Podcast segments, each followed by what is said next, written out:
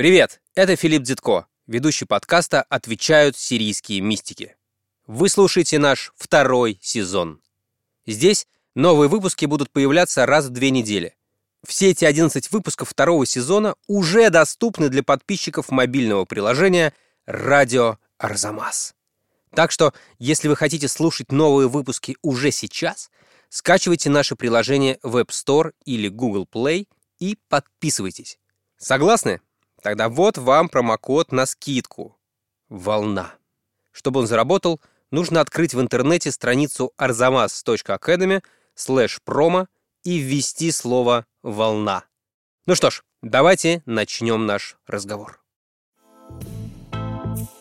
Ну да, мир был школой, мир был элитным лицеем, а Адам, значит, стал себя вести в этом лицее так, будто это вообще средняя школа номер 48. Это не знаю. школа. Серьезно, я чисто случайно был.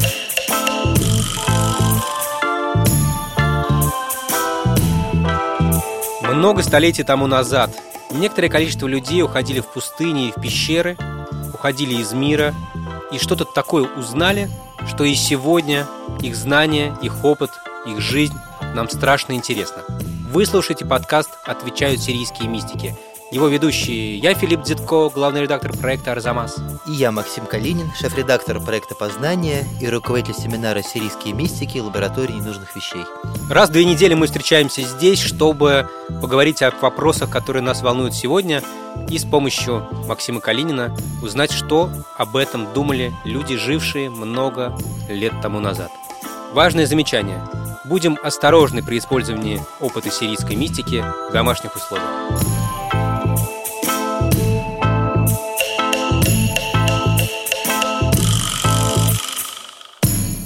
Максим, хотите удивительную новость? Люди делают каждый день выбор. Надеть клетчатые штаны или нет, пойти на митинг или нет, эмигрировать из страны, жениться, родить ребенка, выпить чай или кофе, миллион выборов ежеминутно. Я понял, что сама моя работа, моя профессия состоит в том, что я каждый день должен принимать десяток разных выборов, не учитывая бытовых обстоятельств. То есть я все время должен принимать решения. Это, с одной стороны, мега классно и интересно, с другой стороны, доставляет огромное количество волнений, неудобств, потому что ты часто, почти всегда, может быть, просто всегда, находишься в ситуации постоянной неопределенности. Ты не знаешь, к чему твой выбор приведет, как он изменит мир вокруг. И тебе кажется, я не знаю, правда это или нет, что ты такой, ты создатель мира в каком-то смысле.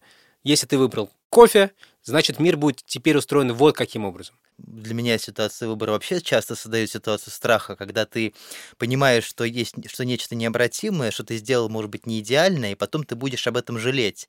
И возникает вопрос, что и лучше сделать. Сделать выбор или сделать выбор со страхом пожалеть об этом, или не предпринимать никаких действий. Но это тоже выбор, И- не предпринимать. Получается тоже выбор, У них вообще была такая проблема, проблема выбирать. И на что они опирались, когда принимали какое-то решение? Я думаю, Филипп, что из, из наших предыдущих обсуждений ясно, что перед ситуацией выбора они стояли. Сам уход к той жизни, которую они для себя выбрали, предполагал сознание того, что обратного пути нет. То есть это было решение в пользу добровольного умирания для мира, как они говорили. И здесь тоже не было черного и белого. Иосиф Хазай говорит о сомнениях молодого послушника даже еще, что вот, ну, ведь можно быть человеком, живущим в миру, у тебя есть своя земля, ты богат, и ты можешь скольким людям помочь. Это же благородное дело. То есть совершенно не очевидно, что вот уйти в монастырь это хорошо, а жить в миру это плохо. И там, и там можно сделать много хорошего. То есть выбор был между соотносимыми нравственными величинами. Но вот они сделали один большой выбор в пользу умирания, ну, такого умирания для Для мира. для мира, да. И казалось бы, ну ты умер, и дальше ничего не меняется. А оказывается, по-прежнему меняется. Но это, может быть, не вполне к месту будет цитата из Варлама Шаламова о том, что внутри лагеря тоже имеют место доносы, имеют место э, наказание и освобождение. Хотя, казалось бы, это место, где уже все по другую сторону.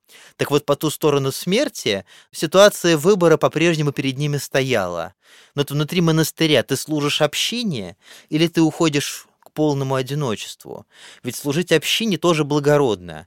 И мы как-то вспоминали про молодого монаха, 40 э, лет, с которым жил Исаак Сирин, судя по всему, еще будучи молодым человеком, недавно принявшим монашество, и он говорил о том, как этот человек достиг состояния ясности, достиг преуспеяния на второй ступени делания, душевной ступени, когда человек подступает уже к состоянию просветленности и безмолвия.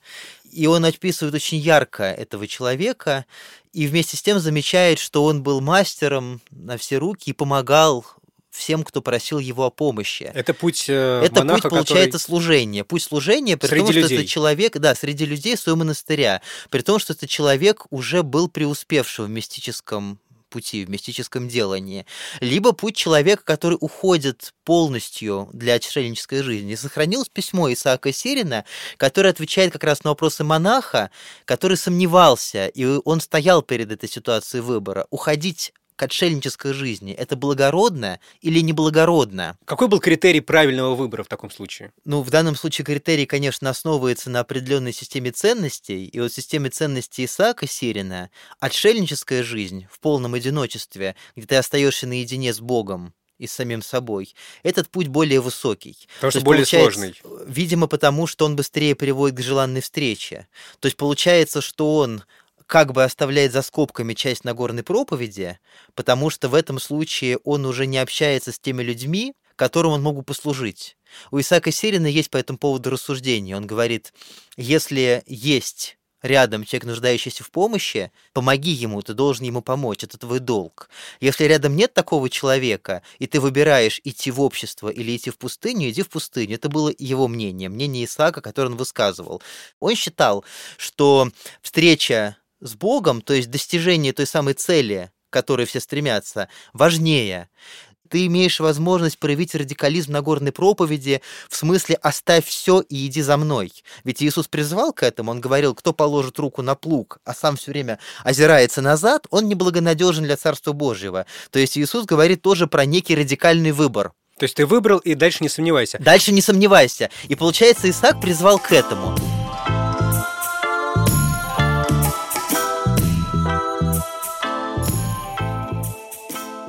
Так, значит, вы говорите о том, что был однажды сделан огромный выбор жить в миру или жить вне мира. После него все равно сирийские монахи встречаются с ежедневным выбором, большим или малым. Вы сейчас привели пример очень конкретного выбора, тоже большого, да, жить э, в полнейшем одиночестве, в безмолвии, или жить с общиной. Я могу привести еще один частный пример. Давайте. Например, вы вот вы пишете книгу, когда вы писали свою книгу об Эйзенберге, наверняка вы переживали состояние, когда ни на что больше не хочется отвлекаться. И тут да, я даже старался ситуация, его создать себе. Вот, вы старались создать. Есть какие-то рабочие встречи, есть какие-то обязательства перед другими людьми. Перед вами, например, Максим. Возникает ситуация, когда хочется отменить, перенести эту встречу, может быть, даже безболезненно, может быть, болезненно для кого-то, чтобы это состояние потока не прервалось. Да. И вот такая ситуация выбора аналогично тоже стояла перед сирийскими мистиками. Например, ты находишься в келье на период поста, ты пережил некое состояние просветления, и оно тебя еще не отпустило, тебе не хочется из него выходить. А пора идти на общее богослужение, пора идти на общую встречу с другими монахами монастыря ты должен подчиниться в данном случае правилу и прийти на эту встречу, при том, что ты можешь потерять это ощущение, твое потому состо... что его легко спугнуть, твое, твое состояние... состояние будет разрушено. Да, твое состояние потока будет разрушено.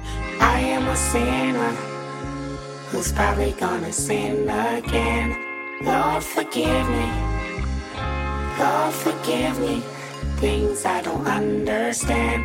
Sometimes I need to be alone.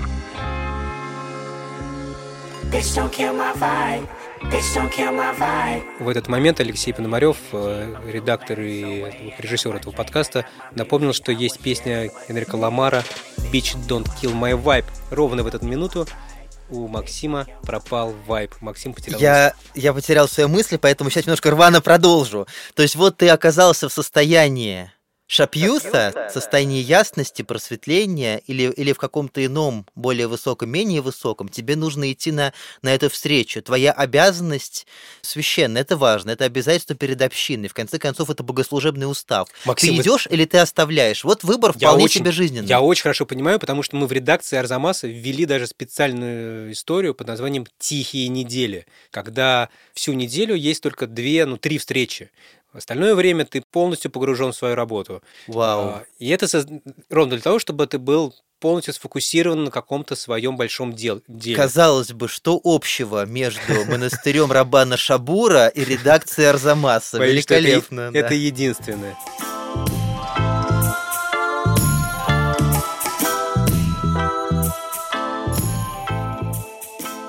А скажите, если уйти чуть-чуть уровнем выше, на каких основаниях стояли сирийские мистики, принимая те или иные решения, большие или малые? Были ли какие-то общие, общие представления о том, как действовать в условиях неопределенности и в условиях необходимости действовать? Но здесь я бы назвал два принципиальных положения сирийских мистиков. С одной стороны, их взгляды на волю, с другой стороны, их представление о так называемых естественных помышлениях души. Естественное помышление души. Я предлагаю об этом чуть позже поговорить, да, а сейчас сосредоточиться на идее воли. Воля в смысле, что ты должен все время быть э, волевым человеком, что-то совершать? Ну, скажем так, они исходили из того, что не всегда у тебя получается хорошо сделать то, что ты совершишь, О, да. но важно не отказываться от валения. Важно сделать некое движение воли, волевой акт, даже если результат будет не вполне оправдывать. То, что получится, не вполне тебя устроит. Это тоже важный аспект этой проблемы. Страх. Сделай что-то неудачно. Так вот, получается, важно проявить волю и сделать нечто, чем вовсе не проявить. Я бы вот здесь такой конкретный пример привел из работы переписчиков которые как раз-таки трудились при монастырях. Да. Переписчики часто в колофонах, а колофон это приписка в конце рукописи, в которой переписчик приводит сведения о себе. Называется, да? Он называет свое имя, говорит, когда он текст переписал, но при этом называть свое имя, выпячивать себя считалось нескромным, поэтому он сопровождал свое имя разными эпитетами, уничижительными, чтобы как бы вот показывать, что он не слишком свое эго выставляет на первый план. Добби И среди плохой. таких замечательных эпитетов, которым можно отдельно посвятить рассказ, был эпитет «маратель бумаги».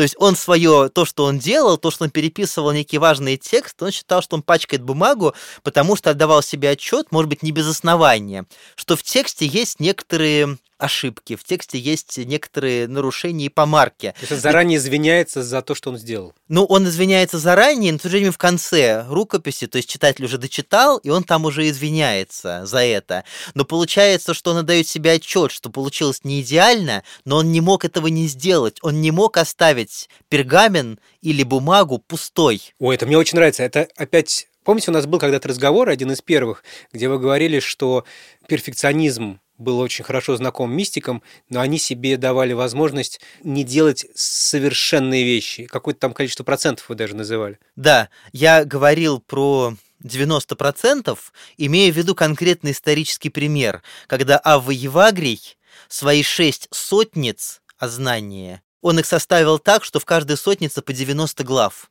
И считается, что он сознательно это сделал, э, чтобы показать, что в нынешнем веке 100% невозможно достичь. Но кого-то это не удовлетворило, и в сирийской традиции появились 60 недостающих глав.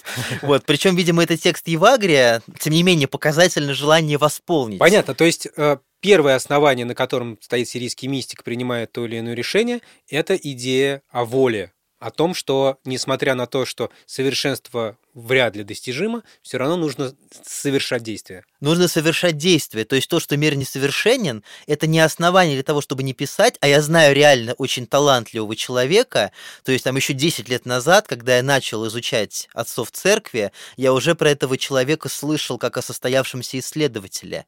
Но при этом он ничего не пишет сейчас, ссылаясь на то, что идеал недостижим. Он сильно критикует, будучи редактором статьи, которая поступает в научный журнал, Да, и сам не люди, пишет. да. Давайте я рискну напомнить самые, наверное, популярные строки последних 10 лет, которые уже даже стали мемом.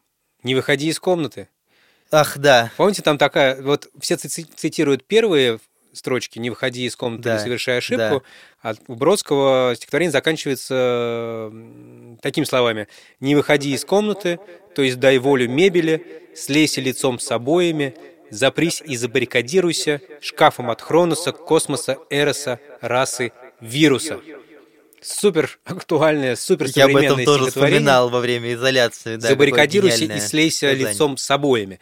Сирийские мистики на это стихотворение бы сказали Пожалуй, нет. Пожалуй, нет, да. То есть, пожалуй, э, пожалуй, не слейся. Это не мой да. выбор. Да.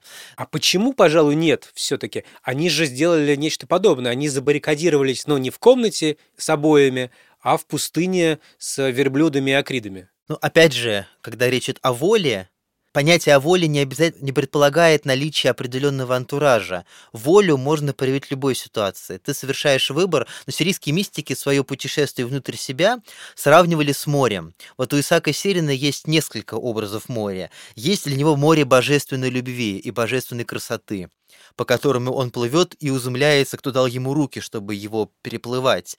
Есть море житейское, известный христианский топос, море, в котором мы находимся. А есть еще одно море, третье море, это море, которое внутри человека. И его мистик переплывает, и ему встречается там всякое. Ему встречаются там и красоты, и страшные звери. И воды этого моря мутные, и неясно, с чем ты там встретишься. Так вот и это, в этой ситуации можно валить. Не валить, да, волить, а, валить, проявлять волю. Ниоткуда не валить, да, оставаться а, в комнате. То есть, то есть а, в любых обстоятельствах ты можешь проявить Ты можешь волю. проявить волю, да, без, безусловно так. Но сейчас, возвращаясь к вопросу об основании для мистиков, я хотел бы сказать вот еще о чем. Есть такой, такое положение Федора Мапсуистийского, которое вызывало раздражение у византийцев, что Христос преодолевал человеческую слабость, что Христос преодолевал человеческую страстность. Гефсиманский сад, моление о чаше. Да.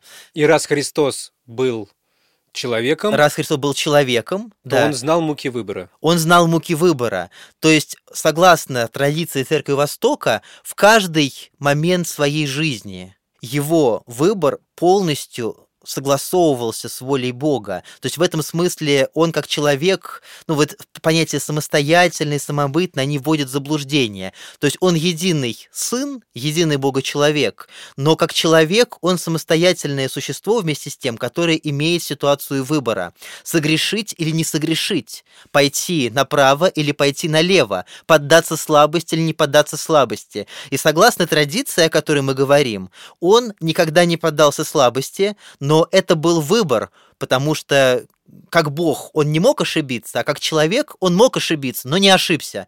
То есть это к вопросу о том, что для сирийского мистика несовершенство мира – это призыв к преодолению. Красота. При этом мистики говорили, что люди все равно ошибаются и спотыкаются. Вот, здесь мне уже очень интересно, потому что люди, и я в их числе, постоянно ошибаюсь и спотыкаюсь. И проблема выбора, собственно говоря, является для меня проблемой, потому что ты все время находишься в ситуации риска. Боялись ли они делать выбор, боялись ли они риска, и, и что они делали в таких обстоятельствах? Мистика – это, в принципе, риск потому что он отправляется в это самое мутное море, и он не знает, с чем он столкнется. Прежде всего, самим собой. Ну, прежде всего, самим собой, а эта встреча оказывается очень непредсказуемой. Поэтому страх был. Вот буквально вчера на семинаре в лаборатории нужных вещей мы читали текст Осифа Хазаи, который говорит о особом проявлении энтузиазма. Вот как раз, опять же, той самой ситуации потока, о которой мы говорим.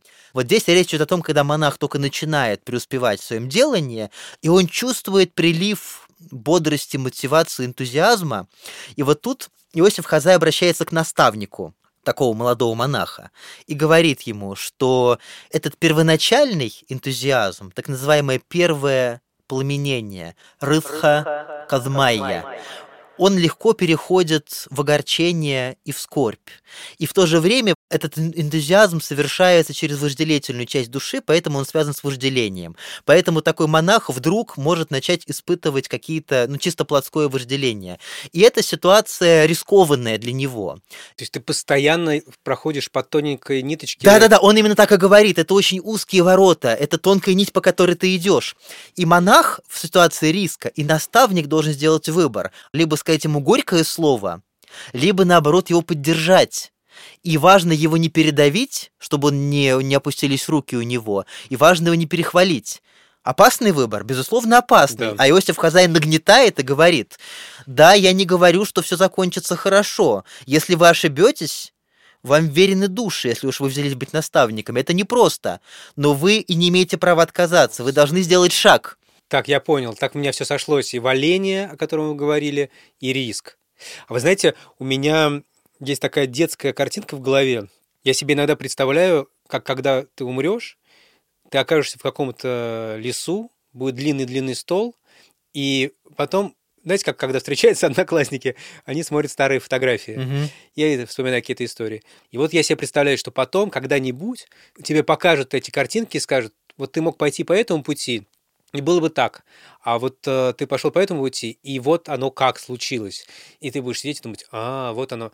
Я понимаю, что когда все это случится, я окажусь в этом волшебном лесу за длинным-длинным столом с любимыми людьми, меня не будет волновать никакие фотографии из прошлого. Я не буду думать про решения, которые я так или иначе принял, сделал выбор, верный или неверный. Но сама идея, что ты однажды можешь узнать, что то, что тебе казалось ошибкой, вдруг привело к каким-то другим результатам, мне страшно завораживает.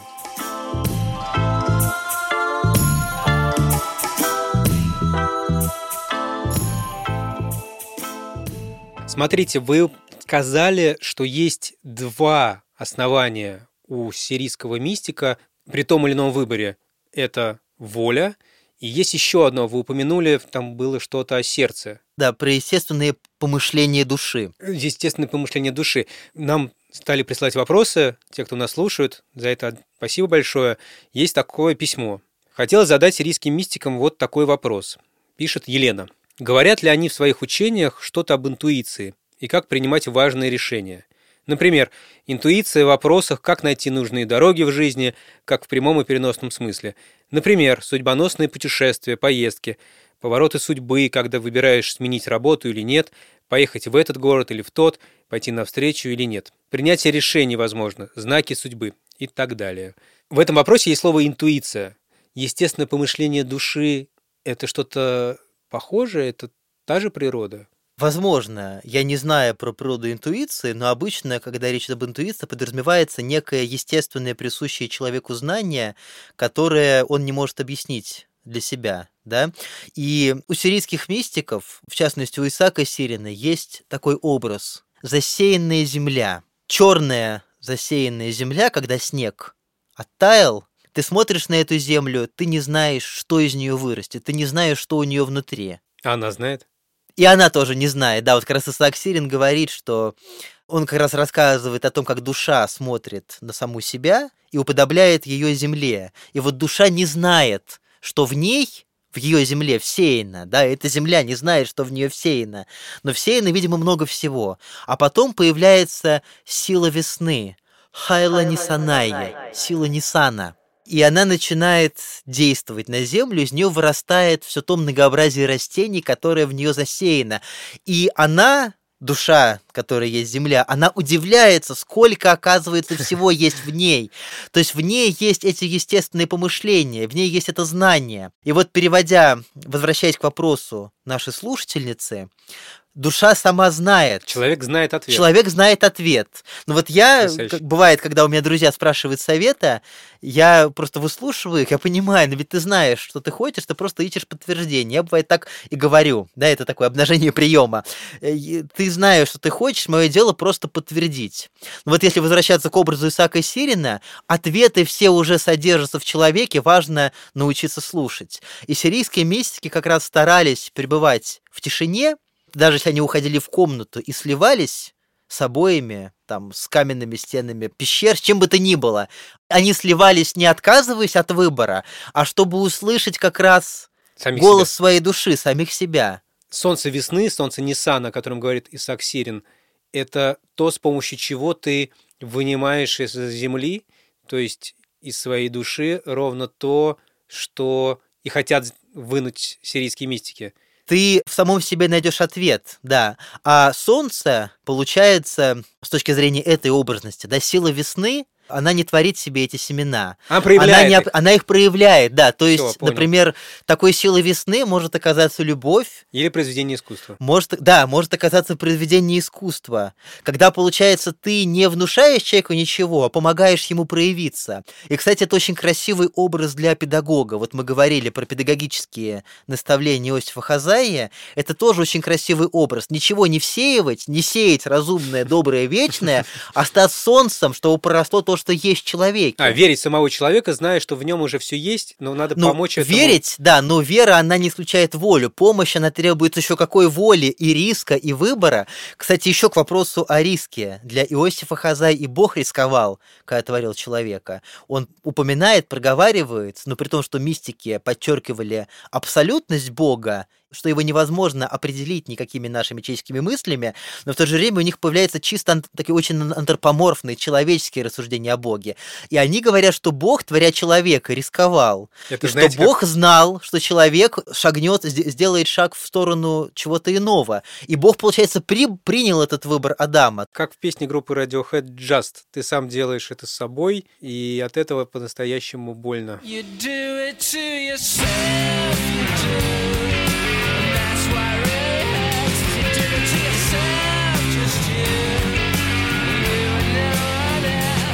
Да, и Бог, получается, принял эту боль, которую шагнул Адам. Ну, вот эта вот мысль Федора, что то, что человек оступился, это тоже было нужно для его взросления. Причем это не то, что благостно, что так, что так, мы принимаем любое твое решение. Решение рискованно как раз-таки потому, что оно несет ответственность. Однако Бог решился на риск. Это решение было принято, и лучше принять, чем не принять, но это не снимает того, что может быть больно. То есть, получается, это такая красивая диалектика риска и того, что валение, волевое решение стоит любить, что лучше проявить его, чем не проявить. То есть мистики предлагают полюбить свою возможность выбора и полюбить волю. Да, полюбить волю. Мне очень нравится эта, эта формулировка. Вот даже бывает так, что в мелочах это проявляется. Когда от нас требует выбора, вы хотите такой чай или такой, и бывает человек отвечает, а мне все равно. Но иногда возникает ситуация, когда таким ответом, казалось бы, а, я неприхотливый. Человек, наоборот, перекладывает выбор на другого. И бывает проще принять решение хоть какое-то, и этим не сваливать ответственность на человека. И мне все равно, какой пить чай. Я люблю валение, я лучше приму решение и тем самым сделаю шаг дальше. Тем более, что внутри себя вы знаете, какой чай вы хотите. А на самом деле, да, можно проявить такое. Спасибо, Максим. Спасибо.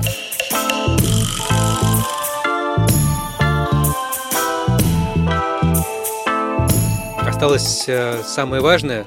Осталось сказать спасибо тем, кто нас слушает, и спасибо тем, кто создает этот подкаст, звукорежиссеру и редактору Алексею Пономареву, продюсеру Лизе Марантиде, расшифровщику Кириллу Гликману и фактчекеру Юлии Гизатулиной. Спасибо вам большое.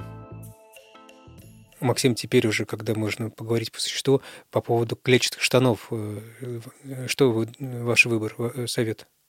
А какая альтернатива? Потому что сказать нет слишком легко. Эм, Давайте розовые э, джинсы вообще без штанов, клетчатые. Вот четыре варианта. Знаете, у одного египетского монаха есть такой совет. Если ты видишь монаха в непристойном каком-то положении, за непристойными занятиями, накрой его мантией и иди дальше. Так что я предлагаю без штанов, но завернуться в какой-нибудь аналог мантии и спокойно идти. Теперь мне будет легче жить, Максим. Спасибо, Максим. Спасибо.